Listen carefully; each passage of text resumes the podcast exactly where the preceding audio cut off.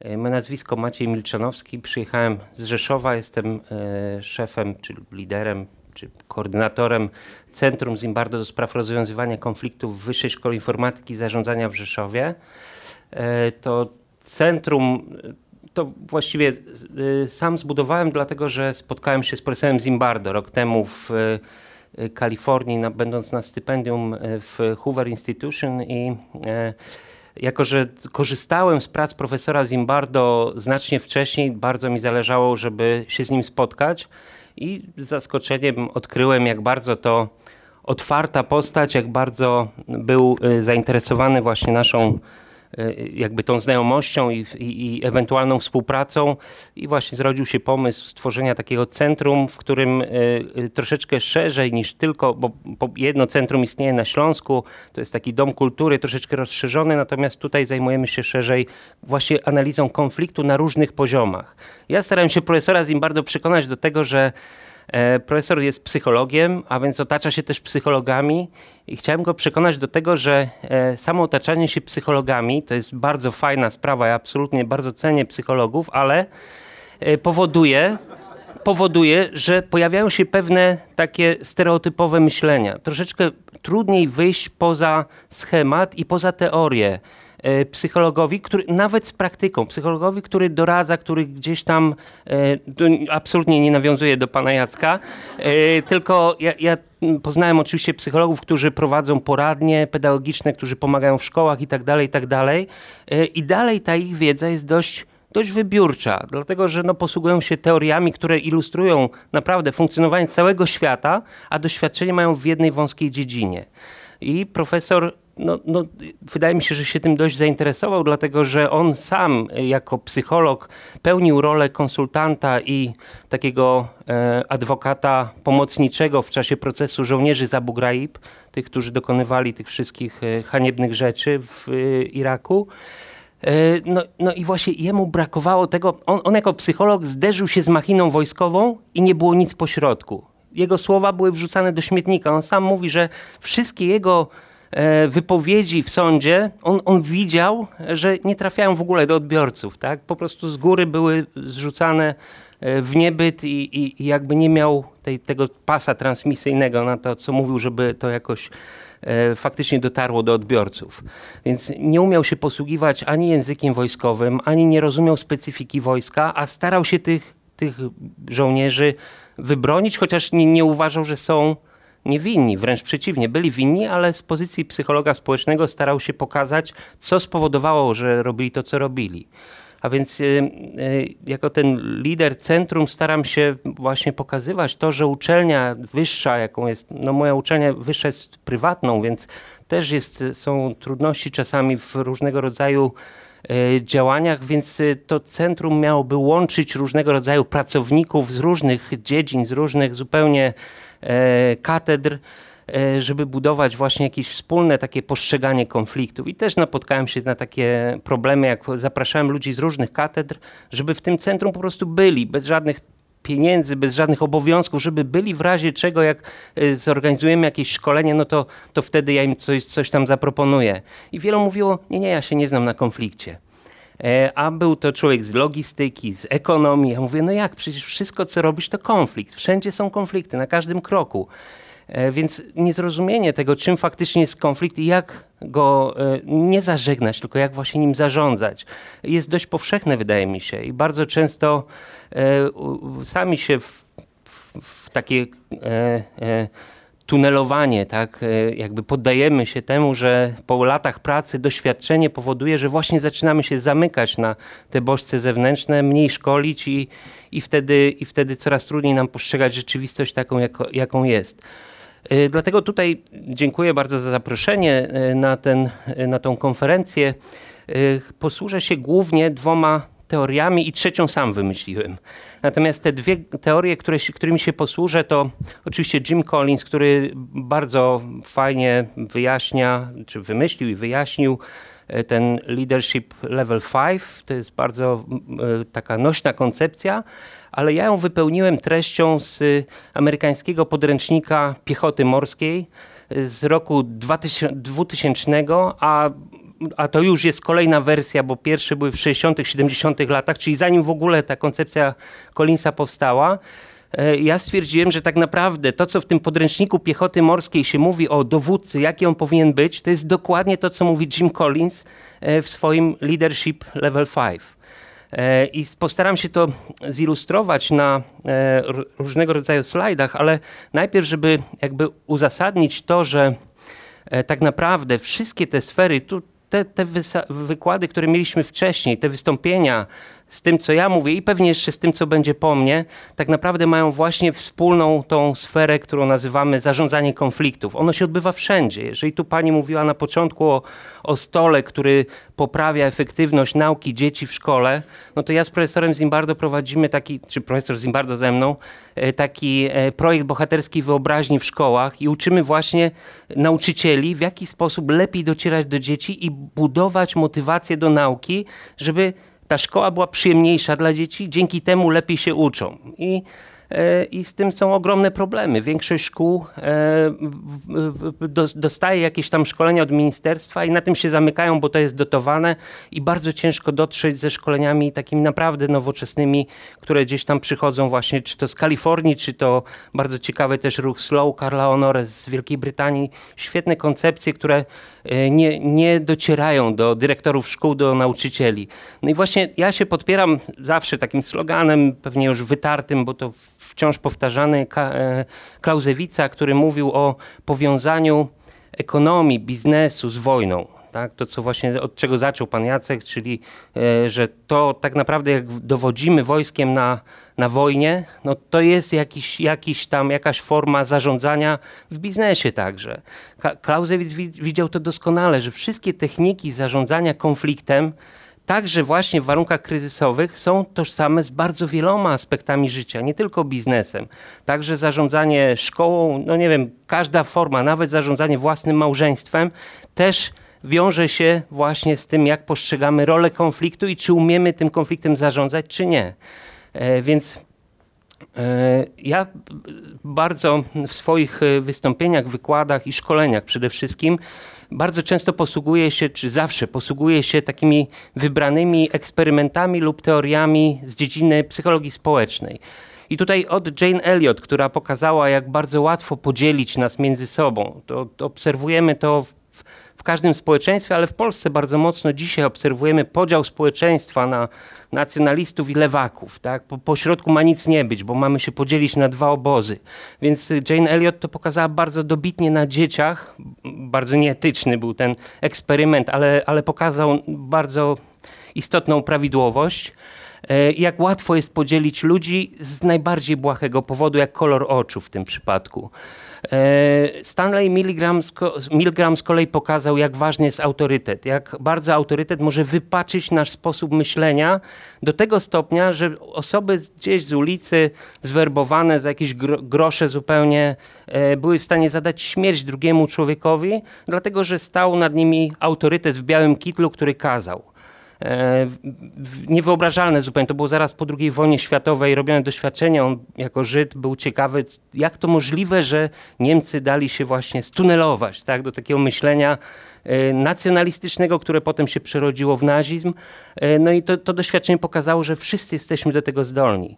Po wydarzeniach w Kosowie ja czytałem takie artykuły w Wielkiej Brytanii, a naukowców angielskich, którzy pisali, że to jest niemożliwe w Wielkiej Brytanii. To, co się działo w Kosowie, w Bośni, te, te wszystkie zbrodnie są niemożliwe w Anglii, dlatego że my jesteśmy na innym poziomie cywilizacyjnym. I za chwileczkę pokazano, jak po II wojnie światowej Anglicy w Afryce budowali obozy koncentracyjne podobne do tych, które Niemcy e, budowali w Polsce.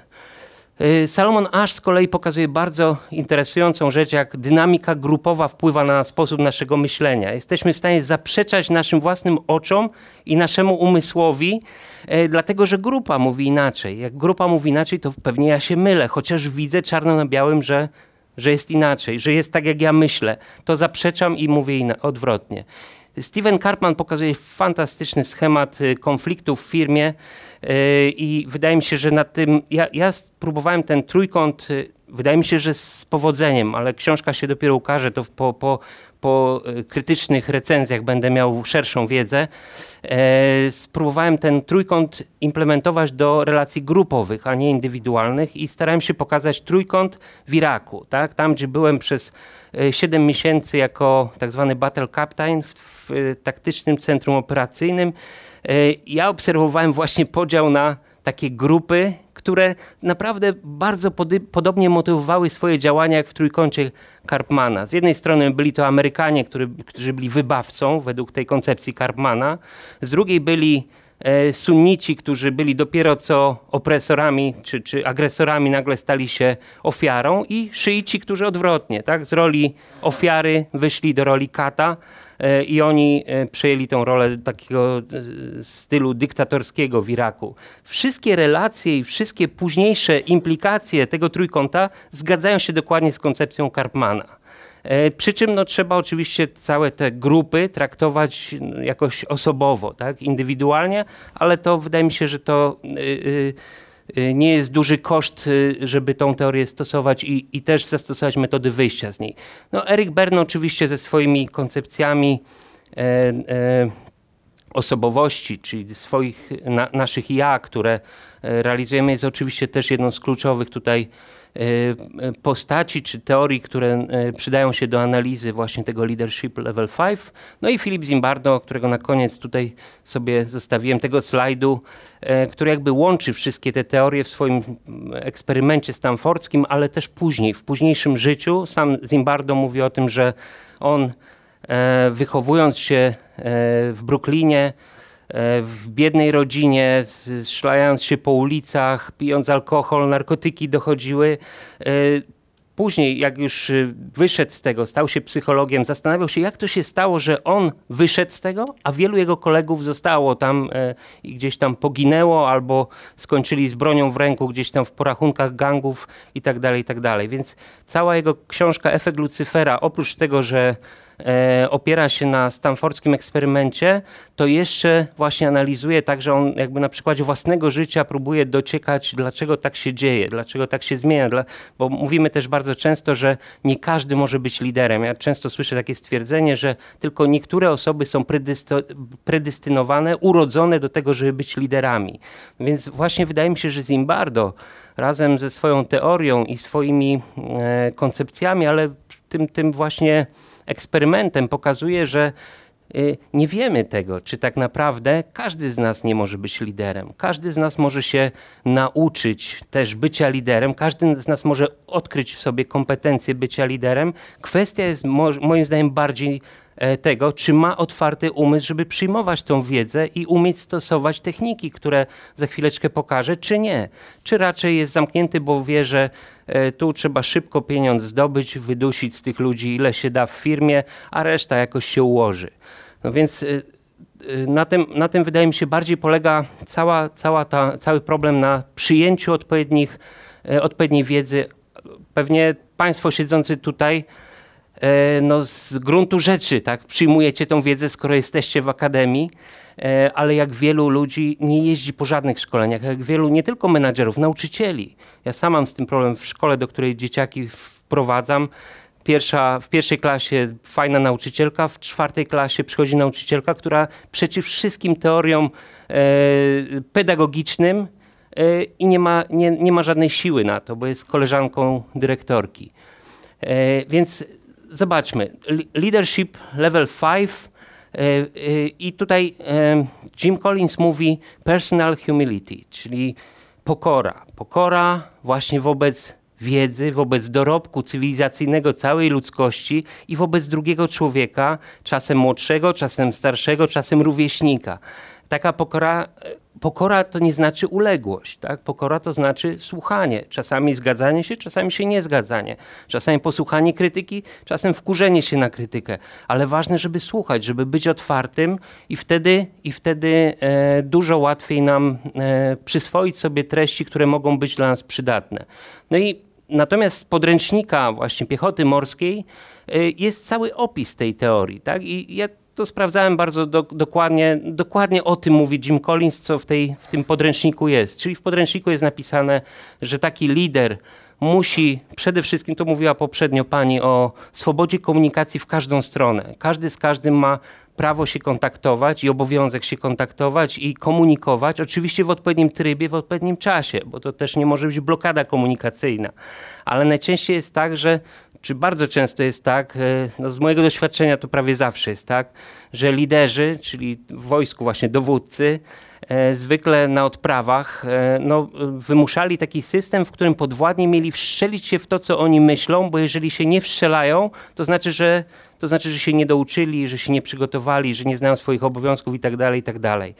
I póki to sobie było w Polsce, gdzieś tam jeździliśmy na poligony do Nowej Dęby, gdzie, Dęby, gdzie wiadomo, że wszystko było jakąś tam fikcją, która była opisywana w dziennikach działań bojowych, to jak się pojechało do Iraku, to zaczynało to być problemem, bo nagle taki dowódca, który e, no, no, na, proces decyzyjny polegał na tym, że on wiedział z góry, co ma robić i wszyscy specjaliści się, jeżeli mieli inne zdanie, to się mylili, to naprawdę brakowało mu wielu informacji do tego, żeby prowadzić e, e, dobrą politykę, bo, bo, taki generał, powiedzmy dowódca brygady, to już był polityk, mu, musiał się kontaktować z amerykańskimi generałami, i bardzo często dochodziło do no, bardzo kuriozalnych sytuacji, tak, że nasi generałowie, którzy no, nie do końca wiedzieli o czym mówili, bo obok stojący kapitan nie mógł się wtrącić, bo przecież nic nie wie, e, a generał był w innym świecie, zupełnie mówił o, o czymś, co nie ma miejsca, nawet kłamał, dlatego że no, nie mógł powiedzieć, że czegoś nie wie, tak? a nie może się zapytać podwładnego.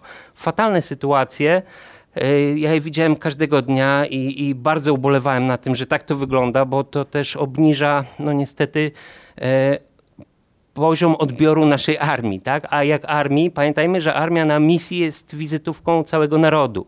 Jeżeli armia tak funkcjonuje, jak funkcjonuje, ja nie mówię, że wszystko było źle, to, jest, to na razie jest to, co było źle. E, natomiast y, armia jako wizytówka narodu na, na misji, tak jak tak samo byłem na wzgórzach Golan przez rok, Y, w Iraku, no wszyscy nas, y, państwa postrzegają przez to, jak my funkcjonowaliśmy tam. A więc komunikacja w każdą stronę otwiera mnóstwo informacji dla lidera. Ten lider dowiaduje się od swoich podwładnych tego, czego nie może wiedzieć, bo jest jednym człowiekiem i ma jakąś ograniczoną, ograniczoną możliwość też własnej edukacji. Redukcja interwencji lidera, czyli e, to też umiejętnie należy stosować, czyli odpowiednia redukcja w odpowiednim momencie, ale też e, w odpowiednim momencie e, no, przekazanie tych treści, które są kluczowe, czyli właśnie ten mission oriented, a więc e, postawienie zadania i wytłumaczenie misji, na czym polega cała misja, którą realizujemy. I tutaj, no, jak już mam przykładami wojskowymi operować, to, to znowu musiałbym bardzo narzekać. E, bo e, naprawdę niewielu było e, dowódców w Iraku i to nie tylko polskich, ale także amerykańskich, którzy by wytłumaczyli żołnierzom, po co w ogóle ci żołnierze tam są. Jak Państwo obejrzycie taki film Bitwa o Irak w amerykańskiej wersji Battle of Haditha, to tam jest bardzo fajnie pokazany motyw, gdzie nawet oficerowie nie mają w ogóle pojęcia o co chodzi w tej misji. Uczy się ich, żeby wchodzić do domów, robić porządek i wychodzić z tych domów. A przecież to misja stabilizacyjna, a nie wojna totalna jak, jak w czasie e, II wojny światowej. Optymalizacja czasu planowania dla podwładnych, czyli podwładny dostaje zadanie od przełożonego, i musi mieć czas na skonsumowanie tego zadania, na przemyślenie, na przespanie się z problemem i czasami jeszcze podzielenie się z podwładnymi. No ale to znowu, przykłady wojskowe może nie są zawsze adekwatne. Tak? Mam nadzieję, że tak nie jest aż w świecie cywilnym, ale no, w wojsku to bywało tak, że jak to zadanie było, to bierzemy się do roboty. Tak? I wszyscy wychodzimy z sali odpraw i natychmiast mamy przystąpić do działania, niezależnie jak wiele jeszcze jest szczebli w dół. Od brygady czy dywizji, no to jeszcze jest ich sporo do pojedynczego żołnierza zapewnienie swobody działań dla podwładnych, a więc y, no właśnie nie wtrącanie się podwładnym. Tak? Im wyższy szczebel, tym większa swoboda operacyjna. E, Im niższy szczebel, oczywiście, że ta, ta swoboda troszeczkę maleje, no nawet z tego względu, że zakres działań jest, jest mniejszy. Ale jeżeli nie ma zaufania do podwładnych, a podwładni do przełożonego, no to oczywiście jest pełna kontrola i permanentna przez cały czas, a wtedy, a wtedy nie ma żadnej swobody no, efekty, jakie to powoduje, to łatwo sobie wyobrazić. I wreszcie własny przykład, no, zawsze przełożony, powinien w jakiejś dziedzinie, tak? Oczywiście, że nie wie wszystkiego, ale świecić przykładem dla podwładnych, pokazywać, że jest gdzieś tam na pierwszej linii działania, tak? Nawet jeżeli jego zakres działań e, nie będzie duży. No i to wszystko, po, po, co to wszystko? Tak? Dlatego, że właśnie ta chmurka tutaj nas czeka, czyli nieoczekiwane. Musimy się spodziewać nieoczekiwanego, czyli nie wiemy, czego się spodziewamy. Różne sytuacje mogą nas spotkać i właśnie teraz te, te przykłady wojskowe dopiero się przydają, tak? bo e, wjeżdżając do Iraku, myśmy się przygotowywali przez pół roku i w czasie tych przygotowań tak naprawdę myśmy prawie do samego wyjazdu nie wiedzieli, jak wygląda teren operacji, jakie są zadania itd., tak itd. Tak Dopiero na sam koniec nas ktoś o tym poinformował. Czyli całe przygotowania były fikcją. E, I teraz, jeżeli my tam jedziemy do poważnych zadań, gdzie ludzie mogą zginąć i tak dalej, i dalej, no to wtedy te, te, te, cały ten system przygotowań, jeżeli nie jest właściwie skomponowany, to efekt jest taki, że myśmy tam pojechali i tak naprawdę na miejscu od poprzedniej zmiany dowiadywaliśmy się, co jak robić, żeby E, żeby przetrwać, żeby właściwie wykonać to zadanie. A więc y, no, brak zaufania właśnie do podwładnych, brak zaufania do innych, bo ja zgłaszałem ten problem, że my mało wiemy o tym Iraku. Chciałbym się czegoś dowiedzieć jako oficer operacyjny, jak mam jechać do Iraku, jeżeli ja nie wiem w ogóle, gdzie jest baza nawet ulokowana. E, no to na, na to słyszeliśmy w odpowiedzi, że sami sobie poradzimy, nie będziemy nikogo pytać o radę. E, I wiem, że to nie tylko w wojsku taka kultura dowodzenia panuje. E, więc oczywiście to wszystko najpierw musimy, czy, czy przy tych wszystkich kompetencjach musimy wyznaczyć cel, czyli tą misję, jaką mamy zrealizować.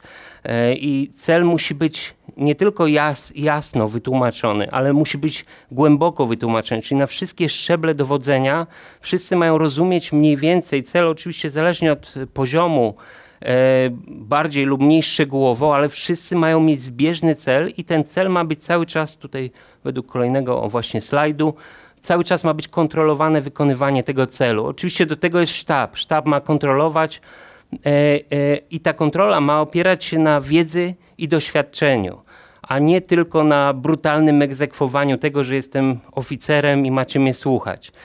Więc Oczywiście, że jest autorytet wymuszony i niestety najczęściej tym się posługują oficerowie w wojsku, ale e, wydaje mi się, że tutaj właśnie tego brakuje nie tylko w polskiej armii. O Amerykanów też bardzo często widziałem i rozmawiałem z nimi o tym, że brakuje im właśnie tego, e, tego zrozumienia misji. Oni chcieliby wiedzieć, po co są w tym Iraku, ale nikt im nie chce tego powiedzieć.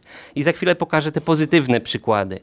E, dowódca, no to właśnie wszystkie te elementy wpływają na sztukę przywództwa. To nie ma być tylko odtwarzanie, tylko jakieś kalki, ale to ma być sztuka, czyli cały czas tworzenie, cały czas dostosowywanie się do, dostosowywanie się do sytuacji.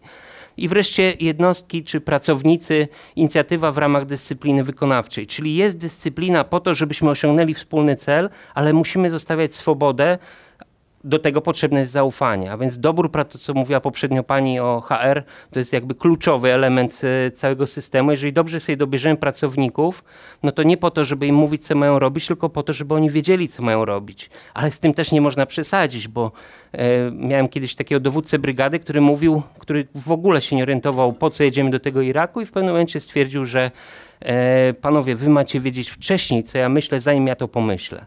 No więc to nie wynikało z tego, że my działamy w jakimś celu, tylko nie było żadnego celu. I my mieliśmy go wyprodukować. I teraz przykłady historyczne, bo jestem też historykiem. Tutaj dodaję jeszcze część tej biografii. E, napisałem książkę o Aleksandrze Wielkim, którą w przyszłym roku na początku wznowię. Będzie drugie wydanie, także o Cezarze, napisałem znowu pracę doktor, doktorską e, i wydaje mi się, że jestem w stanie się posługiwać tymi przykładami, jako że dość dokładnie je zbadałem. Szczególnie przykład Aleksandra Wielkiego, ale też Napoleona. Właśnie to są przywódcy, którzy wydaje mi się, że rozumieli Mission Command. Tak? Oni e, nie, oczywiście w różnych etapach swojego życia, bo to jest też symptomatyczne, że my zawsze się zastanawiamy, czy ten człowiek jest takim liderem, czy nie jest takim liderem. Więc on jak się urodził, jeszcze nim nie był. Potem nabył doświadczenia, był, a na starość znowu już może nim nie być. Tak, tak było właśnie z, e, z Napoleonem, który pod koniec e, swojej kariery no niestety stracił swoje takie zdolności, może nie stracił zdolności przywódczych, tylko chyba pomylił się w ocenie sytuacji i w zaufaniu właśnie do podwładnych. Ale dopóki to zaufanie było dobre, póki ci jego marszałkowie e, wykonywali polecenia i rozumieli właśnie misję, jaką mają wykonać, no to właśnie takie, tego typu hasła, które są tu przedstawione, nie były rzadkością. E, w czasie walki, gdzieś tam w bitwie, e, nie było problemu zrozumienia zmiany planu. Tak? Była zmiana planu, jego podwładni natychmiast wiedzieli, co on chce zrobić i byli w stanie to wykonać. W Iraku naprawdę potrzebowaliśmy kilku rozkazów i kilku odpraw, żeby cokolwiek móc zmienić. Jeszcze biurokracja do tego dochodziła, która wszystko niszczyła zupełnie i dowódcom niektórym trzeba było tłumaczyć na angielski. E, Aleksander Wielki z kolei prowadził bardzo skomplikowane operacje. Przecież jego to jest bitwa nad Granikiem, ale także bitwa, e, oblężenie Tyru, gdzie wykorzystywał wszystkie rodzaje wojska naraz w jednym skoordynowanym ataku bez nowoczesnych środków łączności. E, to jest majstersztyk, którego nikt chyba już nigdy nie, po, nie powtórzył w takim stopniu, z takiego poziomu trudności. Więc i, i to jest też ciekawe, że żadne źródło historyczne nie przekazuje procesu planowania, nad czym ubolewam, ale e, wydaje mi się, że no, nie ma magii, tak? nie ma czarów, więc musiał być naprawdę dokładny proces planowania bitwy i właśnie takiego mission command, czyli zrozumienia celu operacji, e, wariantów, jakie mogą się pojawić. Oni wchodzili w ten dym bitewny, dokładnie wiedząc, jakie są ich zadania i jakie mogą być możliwości e, zastępcze. I dlatego nie przegrał żadnej bitwy oprócz, oprócz jednej z pustynią. E, kiedy rzeczywiście przeliczył się ze swoimi e, siłami. I wracając do współczesności, jest kilka takich przykładów rzeczywiście, które ja znam z autopsji, bo mógłbym tutaj operować różnymi przykładami z książek, e, natomiast chcę się posługiwać tym, co wiem z własnego doświadczenia. Więc będąc w Kalifornii poznałem Jima Matiza, generała Matiza, który o którym są bardzo kontrowersyjne opinie. Tak? Ale dlaczego one są takie kontrowersyjne? Właśnie moim zdaniem dlatego, że on jest przykładem takiego lidera level 5. E, dlatego, że z jednej strony mówi się o nim Mad Dog, dlatego, że powiedział to, co powiedział w Iraku na pierwszym spotkaniu z zarządcami prowincji irackiej. On powiedział, właśnie przyjeżdżam w pokoju, nie przywiozłem artylerii, bo wtedy Amerykanie wycofali większość ciężkich, ciężkiego sprzętu, ale e, proszę was ze łzami w oczach, jeśli ze mną zadrzecie, to wszystkich was zabije. Brutalne stwierdzenia, ale warunki wojny, zupełnie inne uwarunkowania niż niż w kraju i wi wiadomo było już, co się dzieje w Iraku. Już wtedy powoli Irak staczał się naprawdę w bardzo ostry konflikt między szyitami i sunnitami. I on te, tą wypowiedź zastosował do szyitów, którzy przejmowali władzę. Wiadomo było, w jaką stronę idą. Iran już nasycał swoimi ludźmi politykę iracką i było wiadomo, że Irak staje się prowincją irańską. I dzisiaj w pewnym sensie nią jest. I właśnie on chciał zatrzymać ten proces, E, on chciał przejąć kontrolę nad tym, co się dzieje w Iraku i zmusić ich do stworzenia faktycznego rządu jedności narodowej, co oczywiście nigdy się nie udało. E, a więc przede wszystkim kto, a potem dopiero co. Najpierw musimy mieć odpowiednią osobę, która jest w stanie realizować zadania na tym najwyższym poziomie i dopiero później możemy myśleć o takich zadaniach. Tymczasem tam, gdzie e, Mad Dog powinien się znaleźć, znajdował się Jan Bremer, Paul Bremer, który sam przyznawał po swojej operacji w Iraku, że on nie miał pojęcia, nigdy nie był w Iraku, nie znał się na Bliskim Wschodzie, nie wiedział nic i został, e, jak to się mówiło, viceroy e, amerykańskim w Iraku i miał absolutną władzę. A więc no, wydaje mi się, że błędy katastrofalne. Z drugiej strony Jim Mattis miał pseudonim Chaos Czyli wielu żołnierzy mówiło, że nie do końca go rozumie, że jest trochę szalony, że jest trochę wariat. Jak się spotykał z żołnierzami, to zamiast im mówić, jak strzelać celnie, to on im tłumaczył, na czym polega konflikt w Iraku. Tłumaczył im, że to są też ludzie, bo często żołnierze o tym zapominali, że trzeba naprawdę.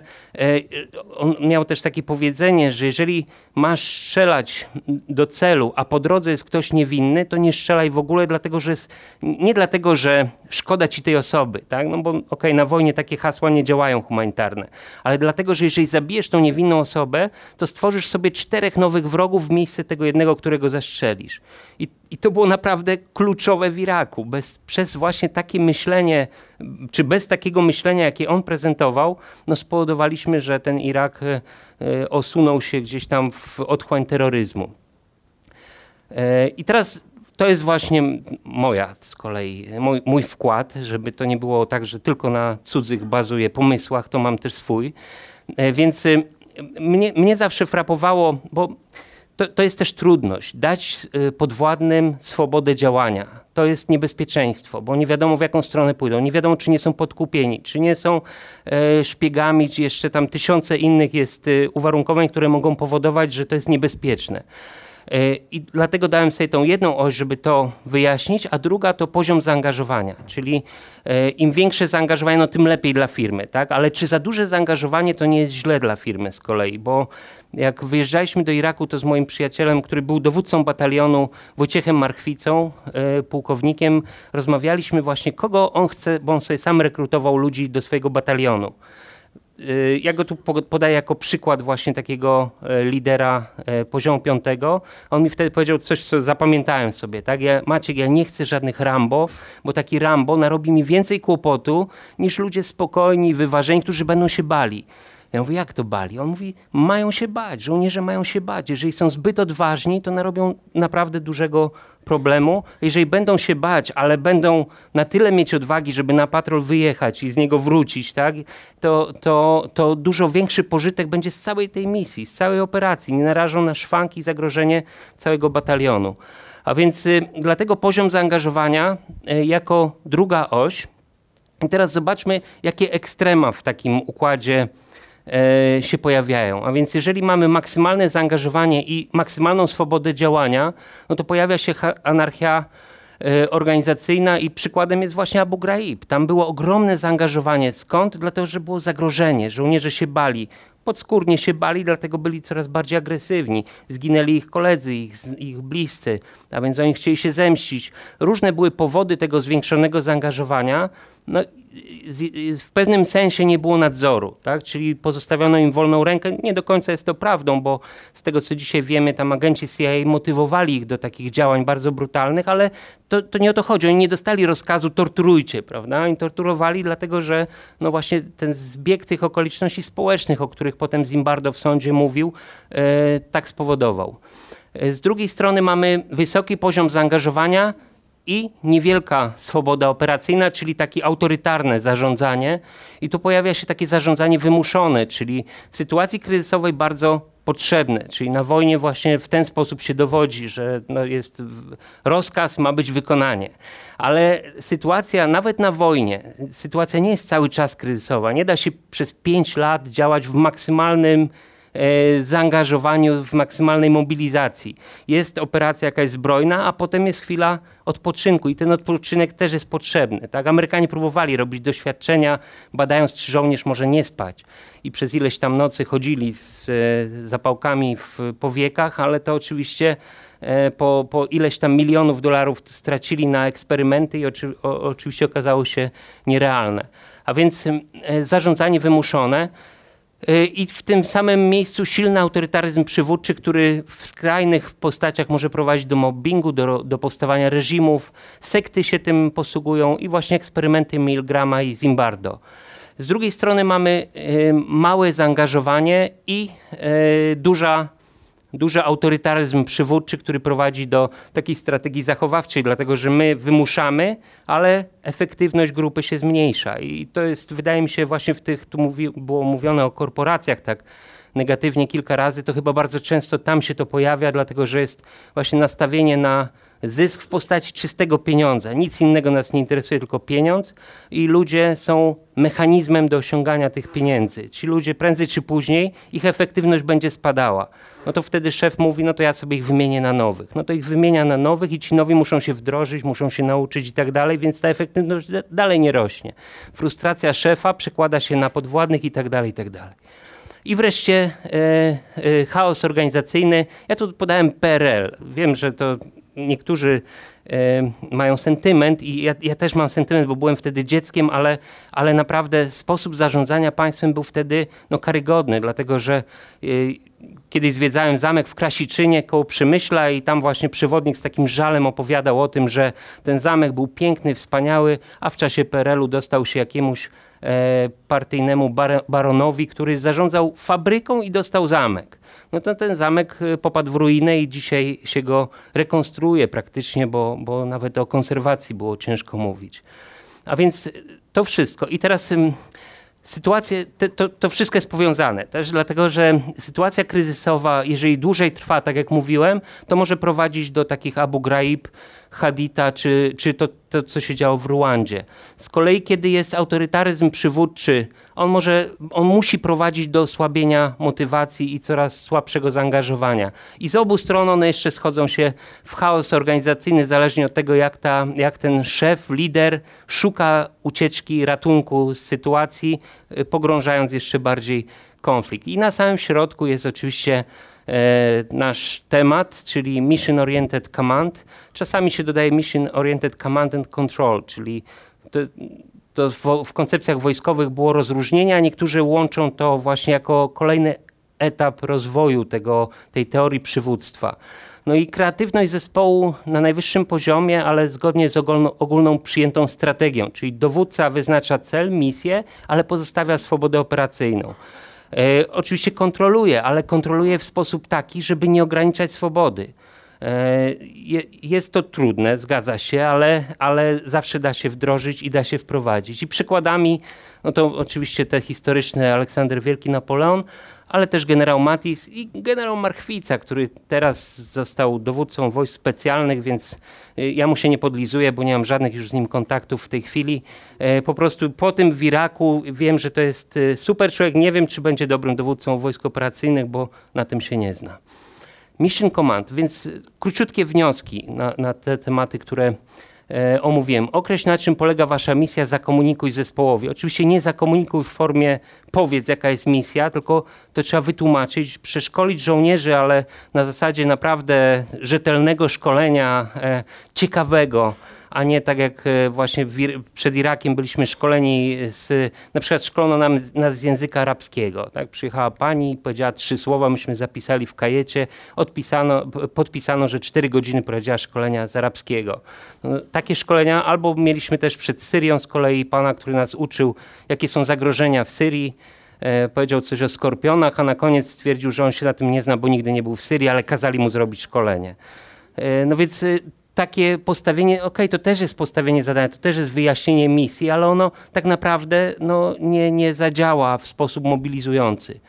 Zadbaj, aby ludzie na każdym szczeblu organizacji potrafili prowadzić innych, byli liderami. To jest kolejne zagrożenie, prawda? Bo jeżeli mamy dużo liderów, no to właśnie pojawia się właśnie to niebezpieczeństwo, czy oni nie będą chcieli za szybko awansować, nie będą zbyt kreatywni, e, no ale na tym polega dobór ludzi i odpowiednia motywacja. Mi się wydaje, że brakuje naprawdę bardzo często motywacji w przedsiębiorstwach i dlatego ci ludzie chcą szybko awansować albo odchodzić.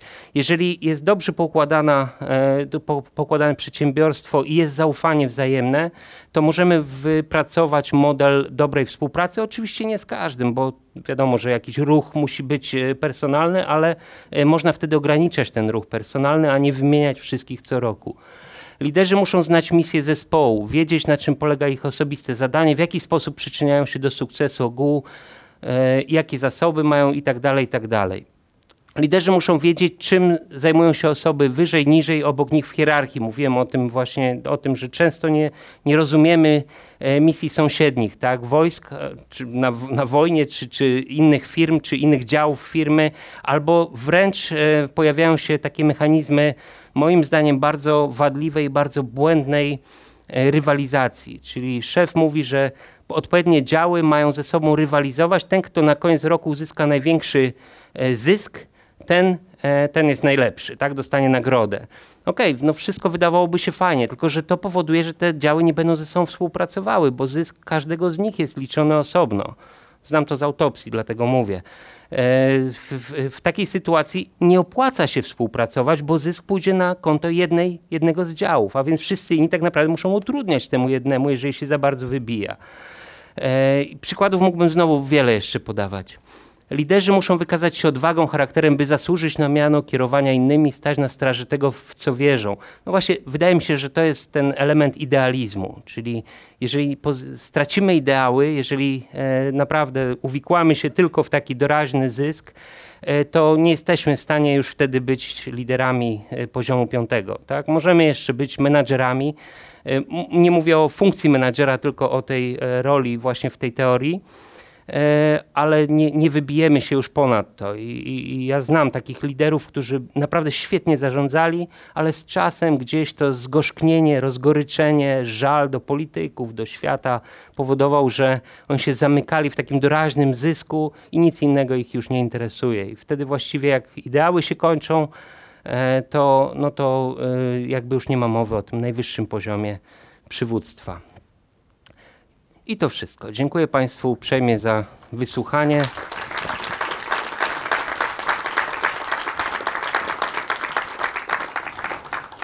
Panie Tomaszu, z uwagi na to, że dochodzimy do różnych rzeczy różnymi drogami, lecz do podobnych, dla Pana na pamiątkę spotkania y, skrypt naszych studentów, Ja tu gdzie na znajdę, stronie żeby nie stać na górze. 76 jest to opisany y, trójkąt dramatyczny. O, świetnie. się opieramy na nim jako modelu y, op, znaczy złego nawyku do pokonania w firmach naszych i w naszych Mhm, rodzinach, a także jak zamieniać ten drama triang, jako buddysta mogę powiedzieć, na dharma triang, czyli Mhm. jak wymagać z szacunkiem, pomagać y, z zachowania autonomii i przypominać o swoich prawach, nie wchodząc w rolę ofiary. Myślę, że to na Panu nie zrobi wrażenia i właśnie to będzie potwierdzenie mojej tezy, że Pan się okazał mówcą piątego poziomu. Już Pan mógł tu przyjechać w Moro. Pan mógł tam napisać, ile Pan ma doktoratów, pokazać okładki swoich książek. Mógł Pan nas tutaj przeczołgać, na baczność postawić. Myśmy się dopiero musieli po drodze dowiedzieć, gdzie Pan był, co Pan robił, czego Pan doświadczył. Naprawdę y, lekcja dla mnie. Dziękuję bardzo. Dziękuję serdecznie. Myślę, że Pana wystąpienie będzie hitem naszego appendiksu. Dziękuję bardzo. Dziękuję bardzo. Dziękuję Państwu.